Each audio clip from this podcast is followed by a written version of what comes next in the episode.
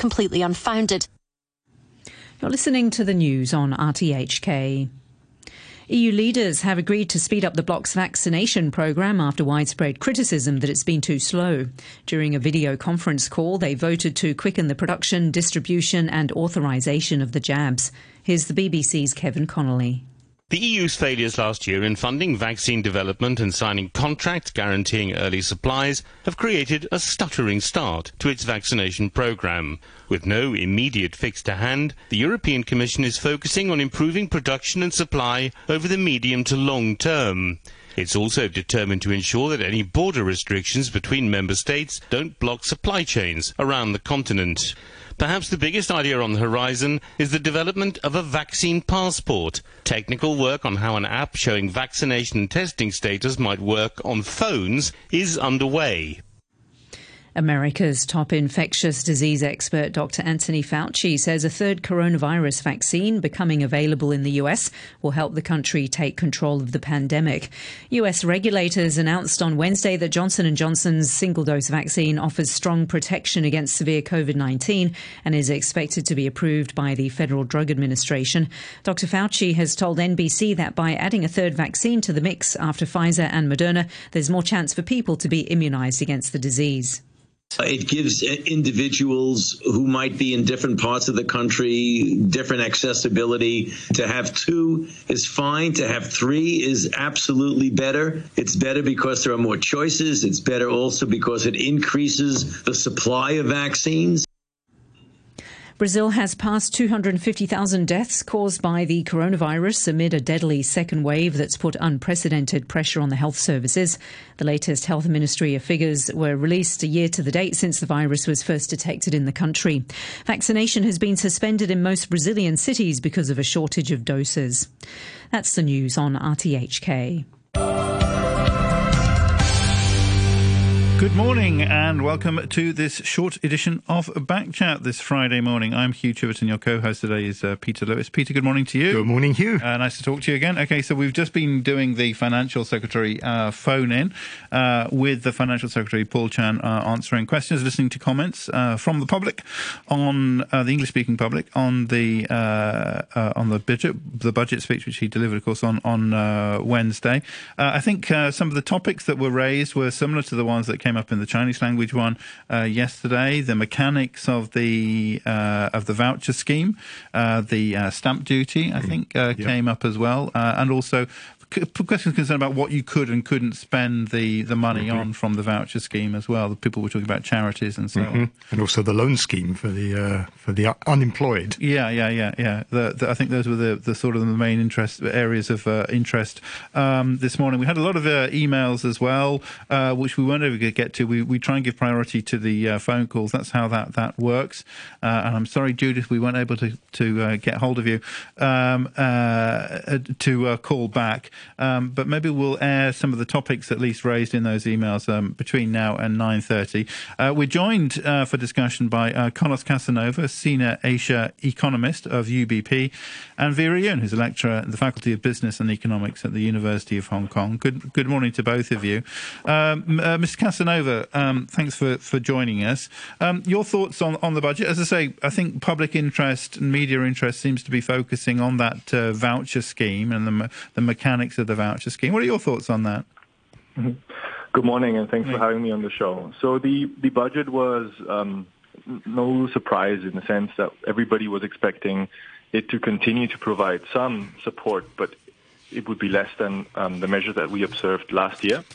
In terms of the size of the budget, um, compounded with all of the measures announced last year, we heard the financial secretary this morning saying that they are approximately 17% of GDP and that they've done their benchmark, and that is more or less in line with what other regions in other countries in the region have been doing. And I would just want to stress that um, while that uh, is uh, definitely accurate, we are seeing uh, discrepancy in terms of um, the performance between emerging and developed markets. So we have seen most of the emerging markets where there is less space to do fiscal easing, implementing um, stimulus measures of around 10% of GDP. But if you look at developed markets, um, a good example, always in the context of Hong Kong, is Singapore, um, the size of the measures are more in the tune of 30% of GDP. So it's still a little bit disappointing, um, mm. especially given that Hong Kong is the only economy in the region that is contracting for two consecutive years. So the um, breadth and also depth of the sort of challenges that a lot of the populations are facing um, is a little bit different um, to that mm. of, of you know other places that are just struggling with COVID nineteen. But but um, but he did, he was talking about a three and a half to five and a half percent growth. Uh, that's pretty healthy, isn't it? Maybe you don't need that much extra stimulus.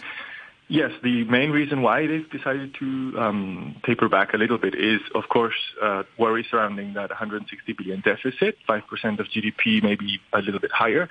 And in the context of, you know, the economy is returning to growth, there is less need to stimulus. But hmm. remember that we are returning to growth after two years of contraction. So the level of output of the economy, the level of output is what sustains employment and what sustains activity, is still going to be more subdued um, than what we saw even in 2019. So we do not expect a return to 2019 levels anytime this year or next year, unfortunately.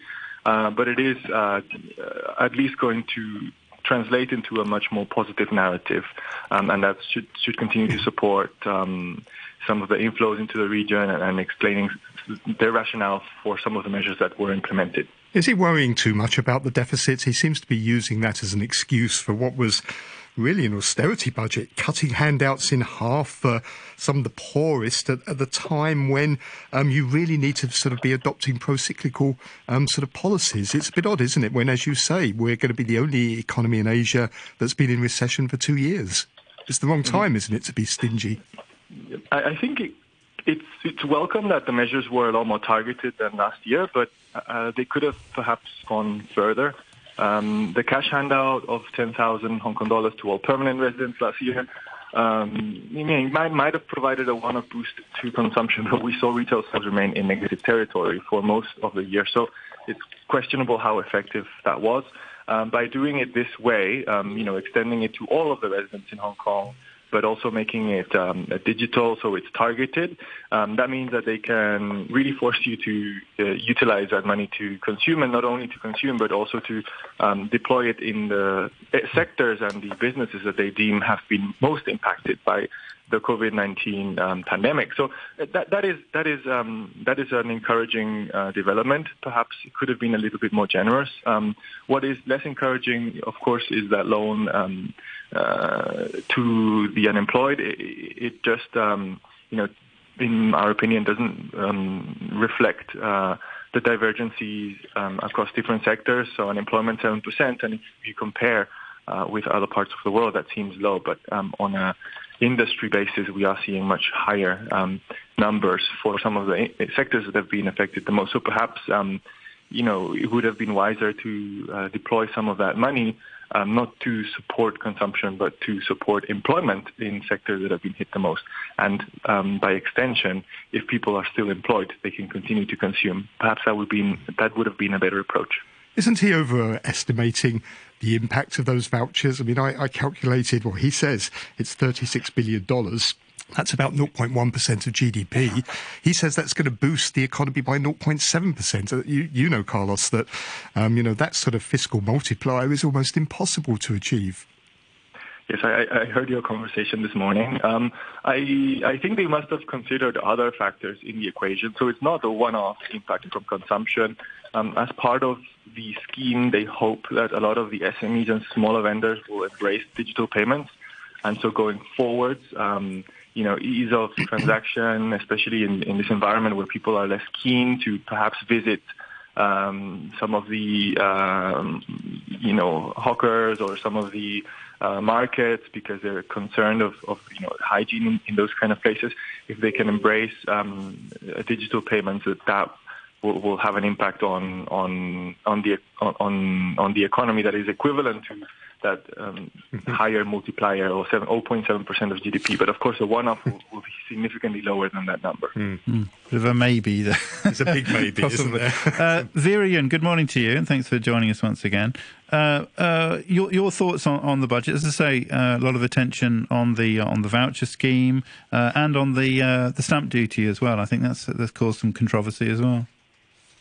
Yes, um, for the vouchers, I think um, before the budget, um, the government has tried hard to manage expectations, try to tell us that are you not going to get um, so much handout as in the past year because you know they are in um, you know a deficit, and also we shouldn't expect they um, paid us vouchers or money, etc. Now they give us vouchers and they think that we should receive it positively, but at the end they said they were surprised that um, people do not find it very positive. It's just you know better than none. It's it's okay to have some vouchers, and I think at um, the economic point of view, the vouchers do not stimulate economy for a very large extent because we have our own spending schedule. So um, we do consumption smoothing. So when you give us money, we will spend a little bit more than usual probably, but still um, we would wouldn't spend a lot more because of the vouchers and only hand-to-mouth household would um, spend all the money at once. And for us, we just substitute what we have um, in cash with the vouchers and then save up a little bit more. So um, it wouldn't cost that much stimulus effect, um, I think, as he uh, uh, said before. And for the stamp duty, um, I think it, it does stir up a lot of opposition and sentiment in the finance industry um, he was being scolded um, pretty fiercely yesterday.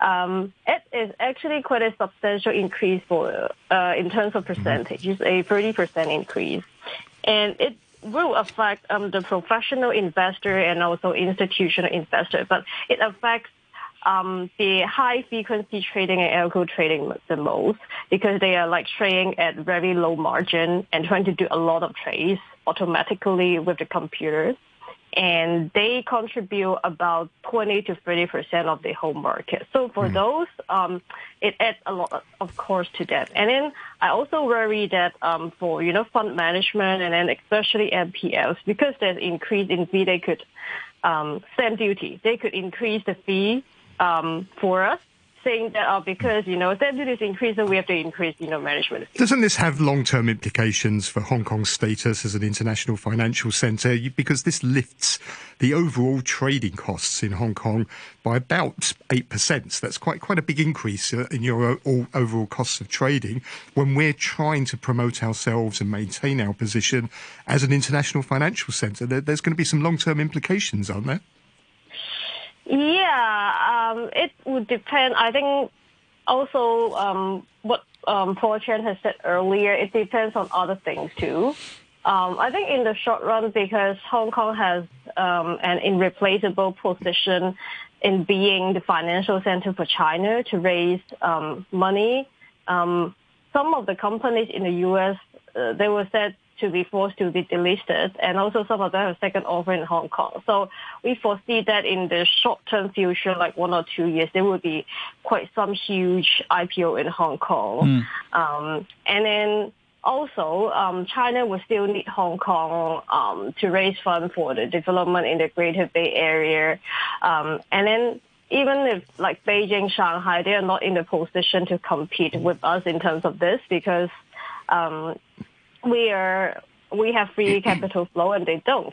But in terms of asset management, I, I find that they may be eating us um, uh, some of the pie, and some offices are you know recruiting more people in you know mainland China than in Hong Kong, and they stop recruiting people.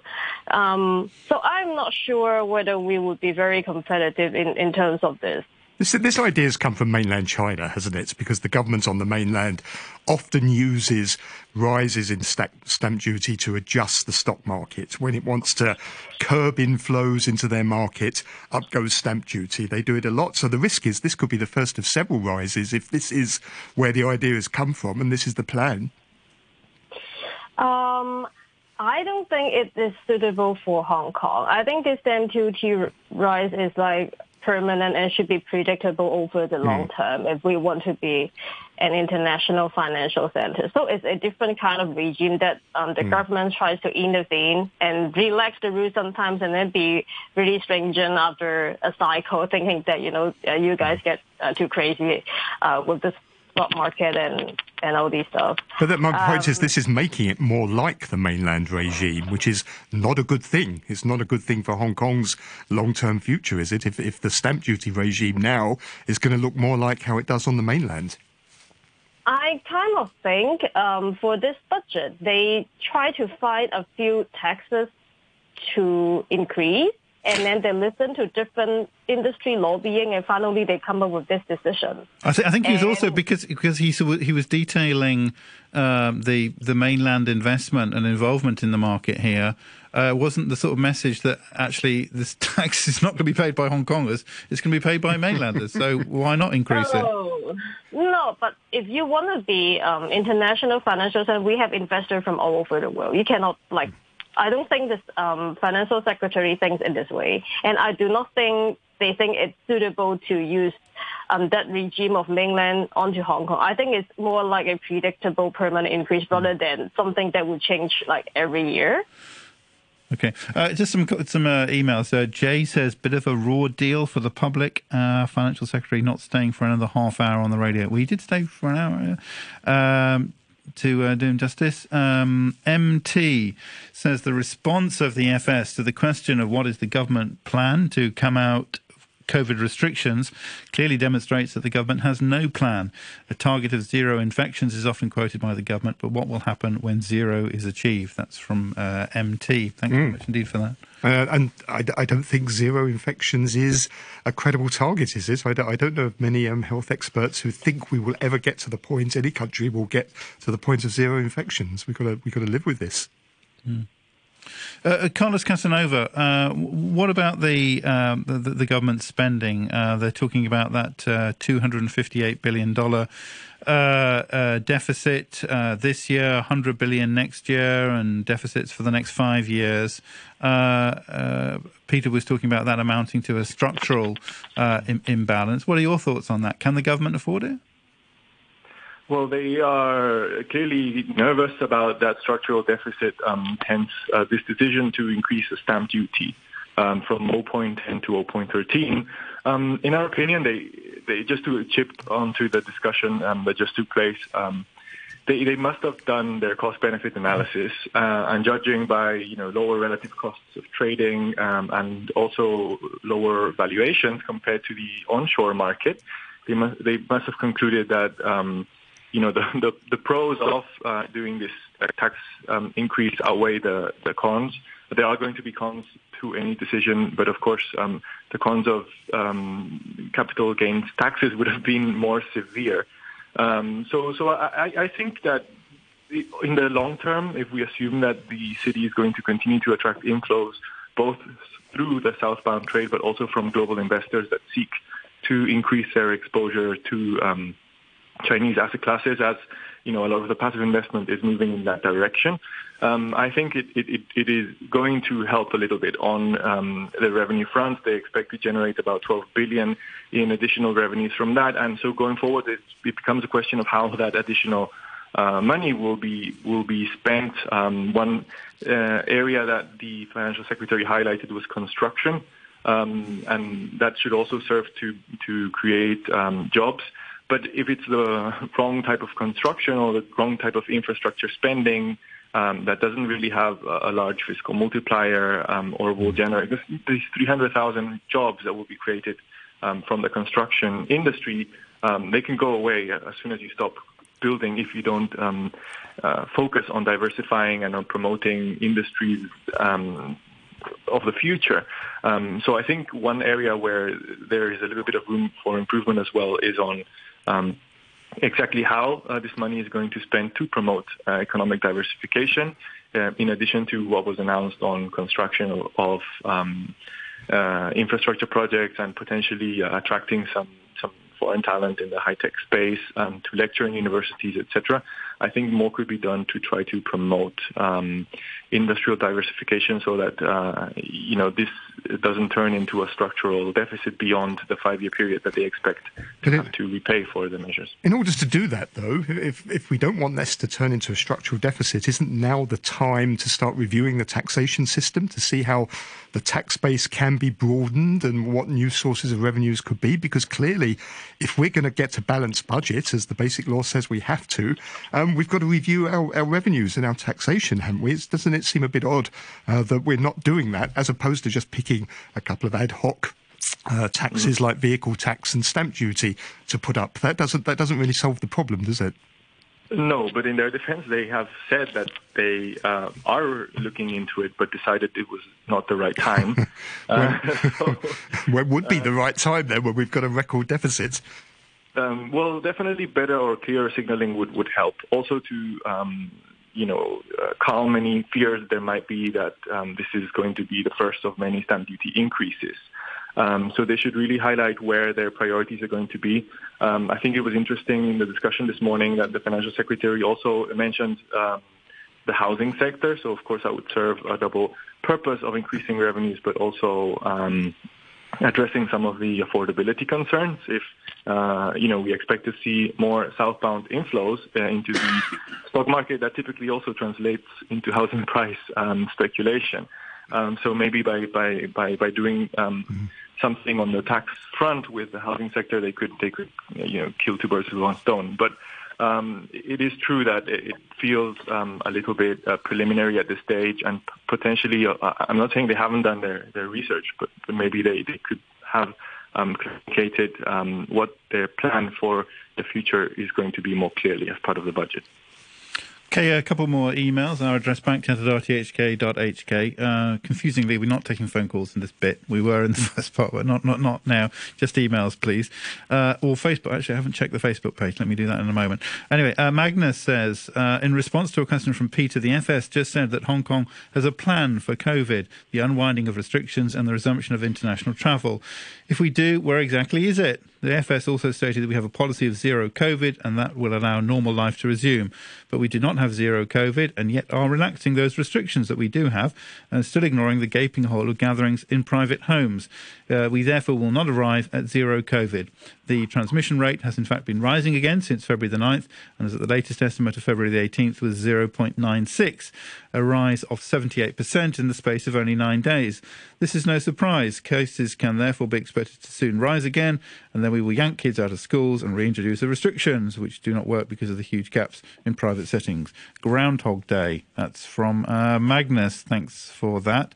Uh, John says, uh, Due to COVID, I have adopted payment through electronic methods only. It's more sensible. But big and listed companies refuse to pay electronically. They demand a paper invoice and say they can only pay by paper check in the mail. It shows that these large unlisted companies are firmly stuck in the dark ages. That's uh, from uh, John. And one more comment. This is from uh, Jay, I think, who says instead of spending billions on vouchers, why not give everyone free electricity, uh, water, communication for one year, and still relying on finance and construction? Uh, not good. That's from Jay. Vera, let me, let me ask you. There was some there's some big medium term challenges that we face. Things like the population is getting much more elderly. By about 2040, a third of the, the population is going to be elderly. The average waiting time for, for public houses, it's uh, almost six years now. None of these things were really addressed in the budget. Did you, did you get the feeling that there wasn't really a, a long term strategy?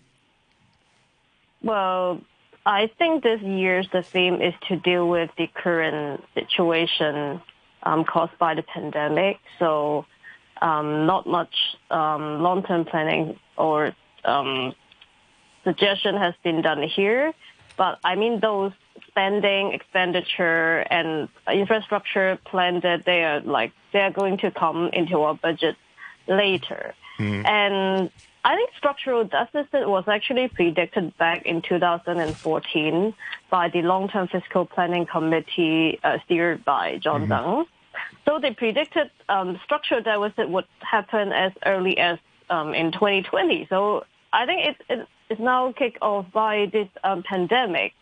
Um, but when you look at um, what um, Paul Chan has done over these few years, I mean, he has um, suggested a new fiscal philosophy that increase recurrent social spending, including education. When Carrie mm-hmm. Lam agreed with the education sector to increase um, the recurrent spending by $5 billion. And then they open up more social welfare programs.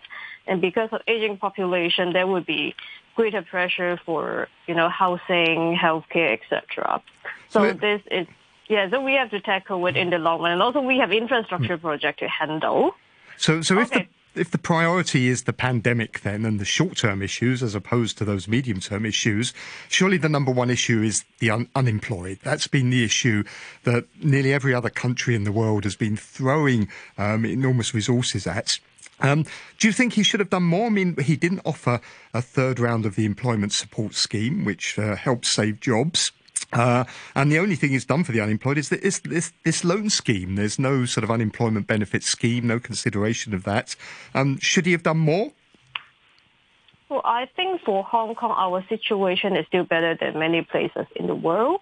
Um, even for unemployment rate, I mean, for countries like Portugal, they have like double digit unemployment anyway before the pandemic, but we are still at like 7%. And I think given the experience of um, SARS, if we can get over it quickly, like in one or two years' time, we will have um, strong rebounds after that. So I, I think um, in his um, principle, um, the loan is like um, now it's a short-term situation and you have liquidity problem. You lose your jobs, but you will get them back soon. Um, so uh, we're going to give you a low rate loan. And if you can just sustain over this period, you can get better and pay the best. There's no problem. There's no need to give you unemployment assistance. But that applies if your job is still here. And if the industry revive, you can go back into it and get a job. Uh, the problem is the pandemic has changed the landscape. Some jobs and industry may be wiped away completely. They may just disappear. And these guys would have to think of where to get retraining or um, be channeled to other sectors and then restart their career. So, so that's the problem. And I do not, I do not think there's a mandate to broaden tax bill to increase tax at all at this moment because the government is actually very strong at its fiscal reserve. I mean, Japan is living at two times, uh, uh, so living on a loan that is two times the GDP. Average rich countries, they have loan of like 80 to 100% of the GDP. So all of these countries live on loans. They don't really have any like reserve. But for Hong Kong, we have 900 um, billion reserve, and excluding those, they are in the exchange fund. So we have we still have more. So um, how could you have any mandate to say I increase tax at a broad broader base? So um, I, I don't think um, the picture that they portray that they're very poor, and then that's why we cut you know all this spending, and then we're not helping any other people. It's approving it. So I agree with you that um, the government can do more on helping the needy, especially this pandemic has struck um, um, the different classes pretty unevenly. I think the wealthy, um, the exit price has not decreased for uh, a lot. It's just uh, to a limited extent. So the wealthy guys are still wealthy. But I mean, people who lose their jobs who are at the grassroots, they suffer a lot. So mm. I think these people need more help. Okay, well, Vera Yuen, many thanks for joining us. Uh, lecturer in the Faculty of Business and Economics at the University of Hong Kong. Thank you to Mr. Casanova. Carlos Casanova, Senior Asia Economist at uh, UBP. Uh, Peter, thank you very much indeed. Crossover programme. Yes. I, should, I should come over onto Money Talk. Our, our, annual, uh, our annual shindig where we all get together. That's right. And uh, um, put our questions to the Financial Secretary. Thanks very much indeed for everybody who uh, who assisted with this, to to Angie Mann, of course, and to Michelle Michelle Chan, and to Raphael Blett as well. We say goodbye to, I think, today. Um, thanks very much indeed. Uh, the weather mainly cloudy, visibility relatively low with a few rain patches today. Maximum temperature about 25 degrees during the day. The latest reading is now 22 Celsius, and the relative humidity is at 87%. To prevent the spread of disease, make sure all drainage traps contain water. Pour half a liter of water into each drain outlet every week. Check sinks, baths, toilets, and floor drain outlets regularly. If drainage pipes are leaking or blocked, or drain outlets emit a foul smell, arrange prompt inspection and repair by a qualified person. Don't alter drains and pipes on your own. Visit chp.gov.hk for details. 9.32, the news now with Samantha Butler. Callers to a special budget phone in programme have once again criticised the government's plan to hand out consumption vouchers to boost the economy. The Financial Secretary, Paul Chan, said he'd listened to people's views over the past two days and would take some into consideration when the voucher scheme was implemented. He addressed concerns of how people could receive the vouchers, saying it wouldn't be necessary to have a personalised octopus card. A majority of MPs in the Dutch parliament have supported a proposal to classify China's treatment of its Uyghur minority as genocide. The Canadian parliament passed a similar motion a few days ago. And President Biden has held a ceremony to mark the vaccination of 50 million Americans against the coronavirus. He said the US was weeks ahead of schedule on the plan to immunizing 100 million people in his first 100 days in office. I'll have more news at 10 o'clock.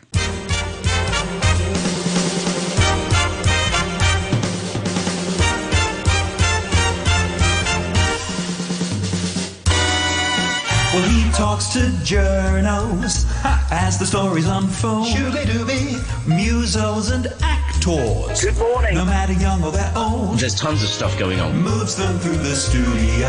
Oh, yes, yes. Before their coffee gets cold. Don't be stupid, drink it. Because Phil Whelan likes to chat. Imagine helping people with just downloading an app and clicking something. I don't think the Communist Party wanted to do this. We have a nightclub on the roof. What if our country is run a different way? We welcome you to the Morning Brew. With a chef, he might be just kinda chewing the fat. He's really good at that. Because Phil Whelan likes to chat. Morning